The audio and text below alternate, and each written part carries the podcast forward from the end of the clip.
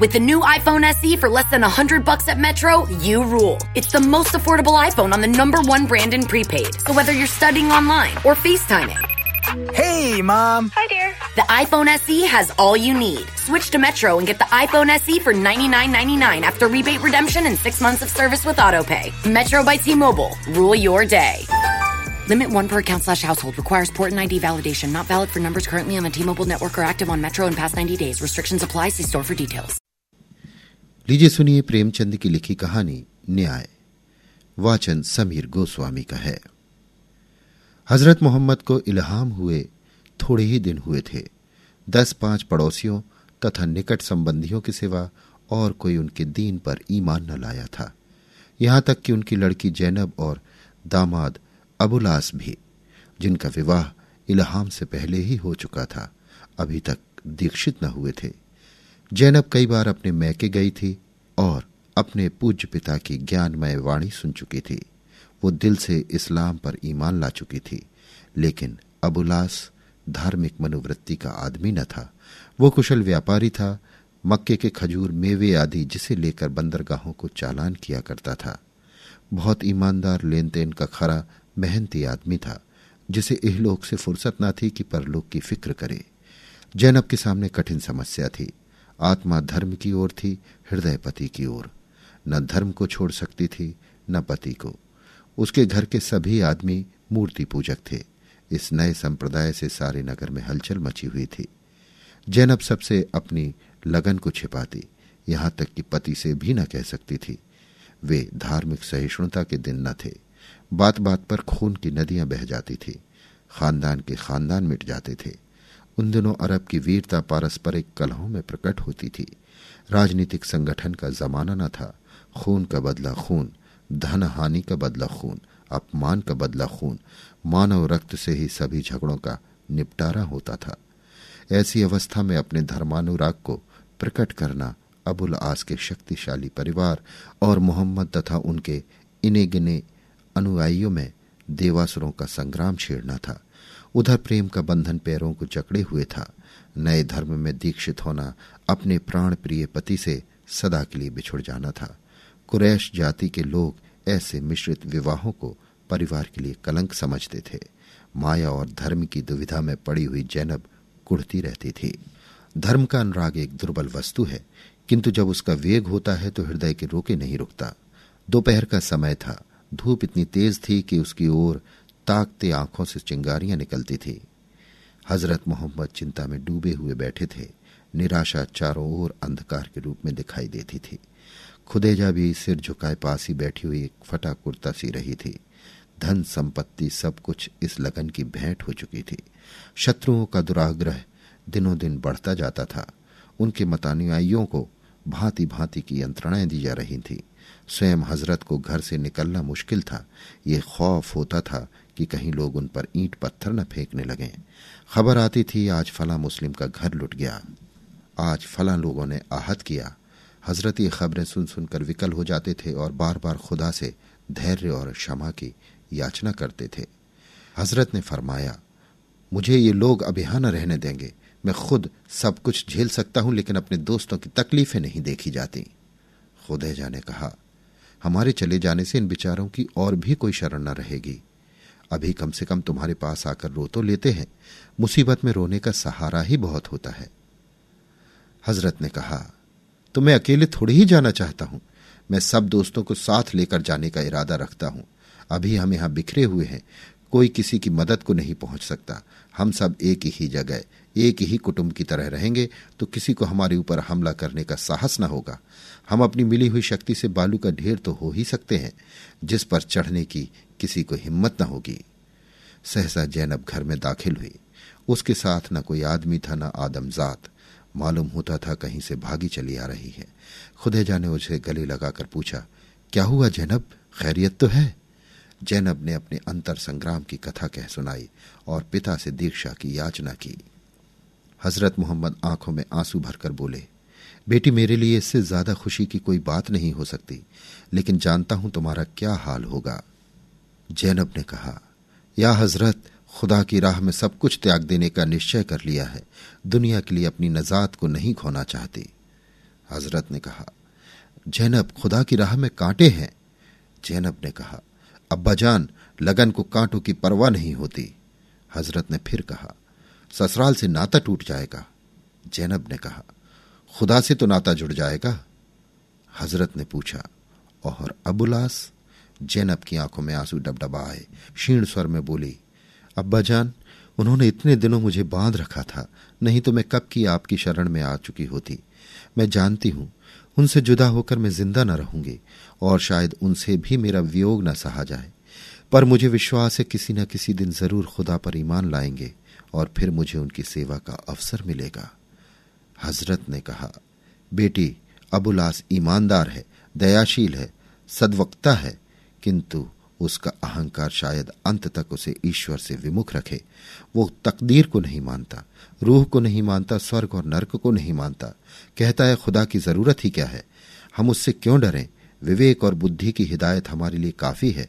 ऐसा आदमी खुदा पर ईमान नहीं ला सकता। कुफ्र को तोड़ना आसान है, लेकिन जब वो दर्शन की सूरत पकड़ लेता है तो उस पर किसी का ज़ोर नहीं चलता। जैनब ने दृढ़ होकर कहा, या हज़रत, आत्मा का उपकार जिसमें हो, मुझे वही चाहिए।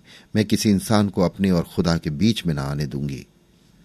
हज़रत ने कहा, खुदा तुम पर दया करे बेटी, तेरी बातों ने दिल खुश कर दिया। ये कहकर उन्होंने जैनब को गले लगा लिया। दूसरे दिन जैनब को यथाविधि आम मस्जिद में कलमा पढ़ाया गया। कुरैशियों ने जब ये खबर पाई तो जल उठे, गजब खुदा का। इस्लाम ने तो बड़े बड़े घरों पर भी हाथ साफ़ करना शुरू कर दिया। अगर यही हाल रहा तो धीरे धीरे उसकी शक्ति इतनी बढ़ जाएगी कि हमारे लिए उसका सामना करना कठिन हो जाएगा। अबुलास के घर पर एक बड़ी मजलिस हुई। अबू सूफियान ने, जो इस्लाम के दुश्मनों में सबसे प्रतिष्ठित मनुष्य था अबुलास से कहा, तुम्हें अपनी बीवी को तलाक देना पड़ेगा। अबुलास ने कहा, हरगिज नहीं। अबू सुफियान ने कहा तो क्या तुम भी मुसलमान हो जाओगे? अबुलास बोला, हरगिज नहीं। अबू सिफियान ने फिर कहा तो उसे मोहम्मद ही के घर रहना पड़ेगा। अबुलास ने जवाब दिया, हरगिज नहीं, आप लोग मुझे आज्ञा दीजिए कि मैं उसे अपने घर लाऊं। अबू सिफियान ने कहा, हरगिज नहीं। अबुलास फिर बोले, क्या यह नहीं हो सकता कि वो मेरे घर रहकर इच्छा अनुसार खुदा की बंदगी करे? अबू सिफियान बोले, हरगिज नहीं। अबुलास ने कहा, मेरी कौम मेरे साथ इतनी सहानुभूति भी ना करेगी। अबू सिफियान ने कहा, हरगिज नहीं। अबुलास ने पुनः कहा तो फिर आप लोग मुझे मेरे समाज से पतित कर दीजिए। मुझे पतित होना मंजूर है। आप लोग और जो सजा चाहें दें, वो सब मंजूर है। मगर मैं अपनी बीवी को नहीं छोड़ सकता। मैं किसी की धार्मिक स्वाधीनता का अपहरण नहीं करना चाहता, और वो भी अपनी बीवी की। अबू सिफियान ने कहा कुरैश में क्या और लड़कियाँ नहीं हैं? अबुलास ने कहा, जैनब किसी कोई नहीं है। अबू सिफियान ने कहा, हम ऐसी लड़कियाँ बता सकते हैं जो चाँद को लज्जित कर दें। अबुलास ने कहा, मैं सौंदर्य का उपासक नहीं। अबू सिफियान फिर बोले, ऐसी लड़कियाँ दे सकता हूँ जो ग्रह प्रबंध में निपुण हो। बातें ऐसी करें कि मुँह से फूल जड़ें खाना ऐसा पकाएँ कि बीमार को रुचिकर हो। सीने पिरोने में इतनी कुशल कि पुराने कपड़े को नया कर दें। अबुलास ने कहा मैं इन गुणों में से किसी का उपासक नहीं, मैं प्रेम और केवल प्रेम का उपासक हूँ, और मुझे विश्वास है कि जैनब का सा प्रेम मुझे सारी दुनिया में कहीं नहीं मिल सकता। अबू सिफियान ने फिर कहा, प्रेम होता तो तुम्हें छोड़कर ये बेवफाई करती? अबू लास बोले, मैं नहीं चाहता कि मेरे लिए वो अपने आत्म स्वातंत्र का त्याग करे। अबू सिफियान फिर बोले, इसका आशय यह है कि तुम समाज में समाज के विरोधी बनकर रहना चाहते हो। आँखों की कसम समाज तुम्हें अपने ऊपर यह अत्याचार न करने देगा। मैं कह देता हूँ, इसके लिए तुम रोगे। अबू सिफियान और उनकी टोली के लोग तो धमकियाँ देकर उधर गए। इधर अबुलास ने लकड़ी संभाली और हज़रत मोहम्मद के घर पहुँचे। शाम हो गई थी। हज़रत दरवाजे पर अपने मुरीदों के साथ मगरिब की नमाज़ पढ़ रहे थे। अबुलास ने उन्हें सलाम किया और जब तक नमाज़ होती रही, गौर से देखते रहे। जमात का एक साथ उठना, बैठना और झुकना देखकर उनके मन में श्रद्धा की तरंगे उठने लगी। उन्हें मालूम न होता था कि मैं क्या कर रहा हूँ, पर अज्ञात भाव से वो जमात के साथ बैठते, झुकते और खड़े हो जाते थे। वहाँ का एक एक परमाणु इस समय ईश्वरमय हो रहा था। एक क्षण के लिए अबुलास भी उसी अंतर प्रवाह में बह गए। जब नमाज़ खत्म हुई और लोग सिधारे तो अबुलास ने हज़रत के पास जाकर सलाम किया और कहा, मैं जैनब को विदा कराने आया हूँ। हज़रत ने विस्मित होकर पूछा, तुम्हें मालूम नहीं कि वो खुदा और उसके रसूल पर ईमान ला चुकी है? अबुलास ने कहा, जी हाँ मालूम है। हज़रत ने कहा, इस्लाम ऐसे संबंधों का निषेध करता है यह भी तुम्हें मालूम है? अबुलास ने बोला, क्या इसका मतलब यह है कि जैनब ने मुझे तलाक दे दिया? हज़रत, अगर यही मतलब हो तो? अबुलास तो कुछ नहीं। जैनब को अपने खुदा और रसूल की बंदगी मुबारक हो, मैं एक बार उससे मिलकर घर चला जाऊँगा और फिर कभी आपको अपनी सूरत न दिखाऊँगा। लेकिन उस दशा में अगर कुरैश जाति आपसे लड़ने को तैयार हो जाए तो इसका इल्ज़ाम मुझ पर ना होगा। हज़रत, मैं कुरैश से इस वक्त नहीं लड़ना चाहता। अबुलास तो जैनब को मेरे साथ जाने दीजिए। उस हालत में कुरेश के क्रोध का भाजन मैं होऊँगा। आप और आपके मुरीदों पर कोई आफत न होगी। हज़रत तुम दबाव में आकर जैनब को खुदा की तरफ़ से फेरने का यत्न तो न करोगे? अबुलास मैं किसी के धर्म में बाधा डालना सर्वथा अमानुषी समझता हूँ। हज़रत, तुम्हें लोग जैनब को तलाक देने पर तो मजबूर न करेंगे? अबुलास मैं जैनब को तलाक देने के पहले ज़िंदगी को तलाक दे दूँगा। हज़रत को अबुलास की बातों से इत्मीनान हो गया। वो अबुलास की इज़्ज़त करते थे। अबुलास को हरम में जैनब से मिलने का मौका दिया। अबुलास ने पूछा जैनब, मैं तुम्हें अपने साथ लेने आया हूँ। धर्म के बदलने से कहीं मन तो नहीं बदल गया। जैनब रोती हुई उसके पैरों पर गिर पड़ी और बोली, धर्म बार बार मिलता है, हृदय केवल एक बार। मैं आपकी हूँ, चाहे जहाँ रहूँ, लेकिन समाज मुझे आपकी सेवा में रहने देगा। अब उलास यदि समाज न रहने देगा तो मैं समाज से ही निकल जाऊँगा। दुनिया में आराम से जीवन व्यतीत करने के लिए बहुत ही स्थान है। रहा मैं तो तुम जानती हो मैं धार्मिक स्वाधीनता का पक्ष पाती हूँ। मैं तुम्हारे धार्मिक विषयों में कभी हस्तक्षेप न करूँगा। जैनब चली तो खुदे जाने रोते हुए उसे यमन के लालों का एक बहुमूल्य हार विदाई में दिया। इस्लाम पर विधर्मियों के अत्याचार दिनों दिन बढ़ने लगे।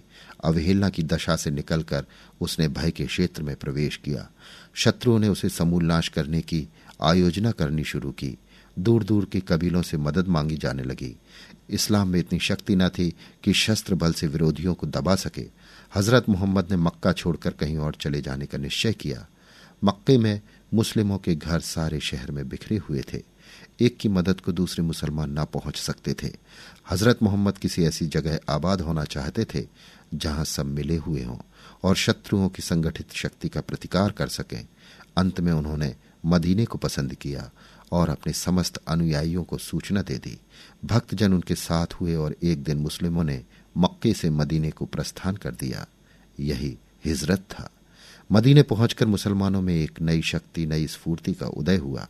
में निशंक होकर अपने धर्म का पालन करने लगे। अब पड़ोसियों से दबने और छिपने की ज़रूरत न थी। आत्मविश्वास बढ़ा। उधर भी विधर्मियों का स्वागत करने की तैयारियाँ होने लगीं। दोनों पक्ष सेना इकट्ठी करने लगे। विधर्मियों ने संकल्प किया कि संसार से इस्लाम का नाम ही मिटा देंगे। इस्लाम ने भी उनके दांत खट्टे करने का निश्चय किया। एक दिन अबुलास ने आकर पत्नी से कहा, जैनब, हमारे नेताओं ने इस्लाम पर जिहाद करने की घोषणा कर दी है।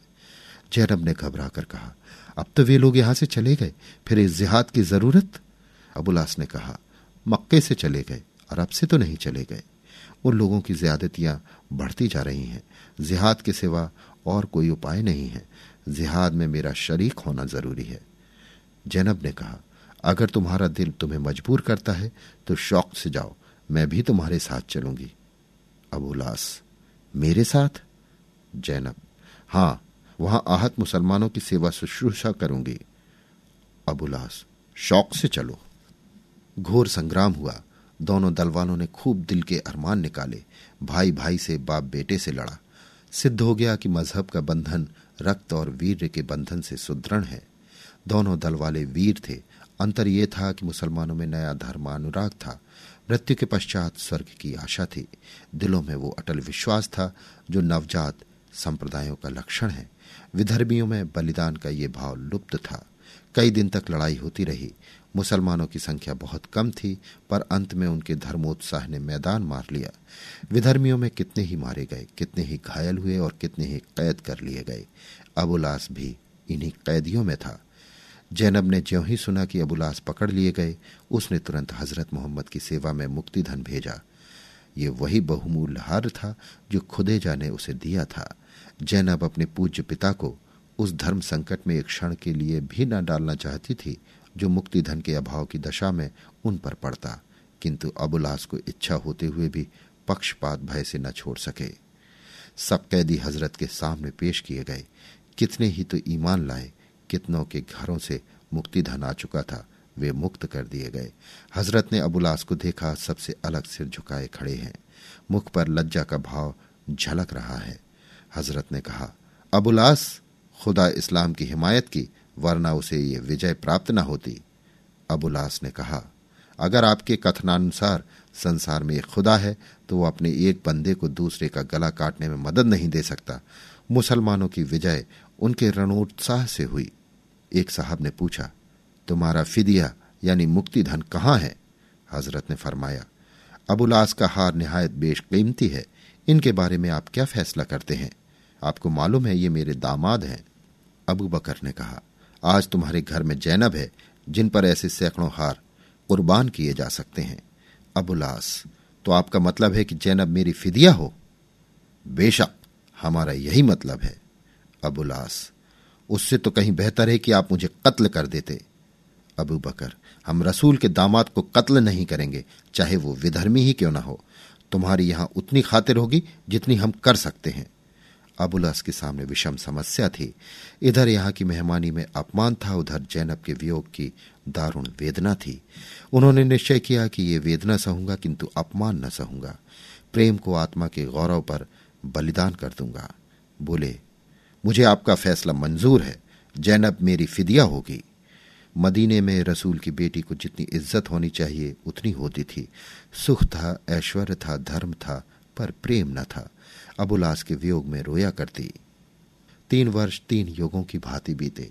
अबुलास के दर्शन न हुए। उधर अबुलास पर उसकी बिरादरी का दबाव पड़ रहा था कि विवाह कर लो। पर जैनब की मधुर स्मृतियाँ ही उसके प्रणय वंचित हृदय को तस्कीन करने को काफ़ी थी। वो उत्तरोत्तर उत्साह के साथ अपने व्यवसाय में तल्लीन हो गया। महीनों घर न आता। धनोपार्जन ही अब उसके जीवन का मुख्य आधार था। लोगों को आश्चर्य होता था कि अब ये धन के पीछे क्यों प्राण दे रहा है। निराशा और चिंता बहुधा शराब के नशे से शांत होती है, प्रेम उन्माद से। अबुलास को धनोन्माद हो गया था। धन के आवरण में ढका हुआ वो प्रेम निराश्य था। माया के पर्दे में छिपा हुआ प्रेम वैराग। एक बार वो मक्के से माल लाद कर इराक की तरफ़ चला। काफिले में और भी कितने सौदागर थे। रक्षकों का एक दल भी साथ था। मुसलमानों के कई काफिले विधर्मियों के हाथों लुट चुके थे। उन्हें ज्यों ही इस काफिले की खबर मिली, जैद ने कुछ चुने हुए आदमियों के साथ उन पर धावा कर दिया। काफिले के रक्षक लड़े और मारे गए। काफिले वाले भाग निकले।